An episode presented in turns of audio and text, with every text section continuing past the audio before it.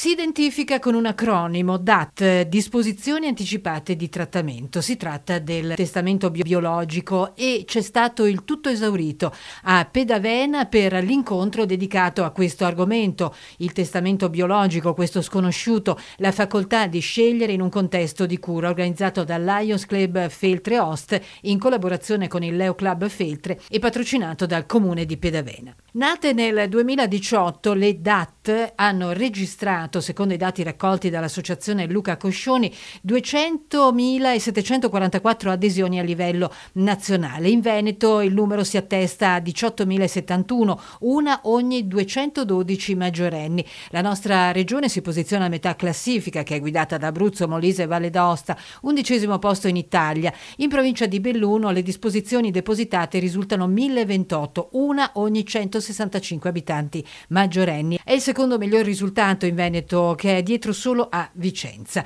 Nel bellunese si registra poi una tendenza inversa rispetto a quella nazionale. Se in Italia infatti dopo il boom degli anni 2018-2019 il numero di date è in calo costante dal 2020, in provincia di Belluno invece questo dato risulta sempre in leggera ma costante crescita. Un argomento che però non è conosciuto da molti, non sempre in maniera corretta, anzi a volte c'è proprio della confusione. Lo sottolinea la presidente del Lions Club Feltre Host, Deborah Lotto. Ci siamo resi conto nell'ultimo periodo, parlandone prima tra di noi all'interno del nostro club, tra i nostri soci, ma poi anche con i nostri amici, i nostri conoscenti, che è un argomento completamente sconosciuto o conosciuto da pochi e non in maniera completamente corretta, perché spesso viene confuso con, viene, con l'eutanasia o comunque con la scelta del fine vita e invece questa è un'altra, è un'altra questione, un'altra legge.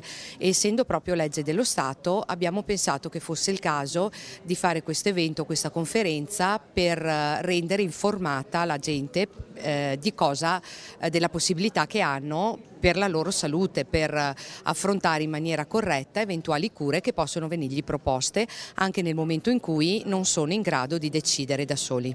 Il testamento biologico è solo una parte della legge sulle disposizioni anticipate di trattamento, ha evidenziato il dottor Franco Zambotto, ex primario di pneumologia dell'ULS 1 Dolomiti, ma ci sono degli aspetti molto importanti che spiega anche al nostro microfono.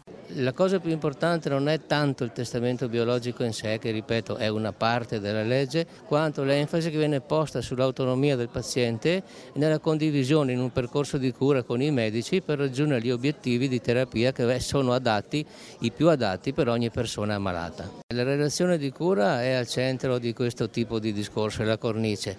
Senza relazione di cura non può esistere un autentico cosiddetto testamento biologico.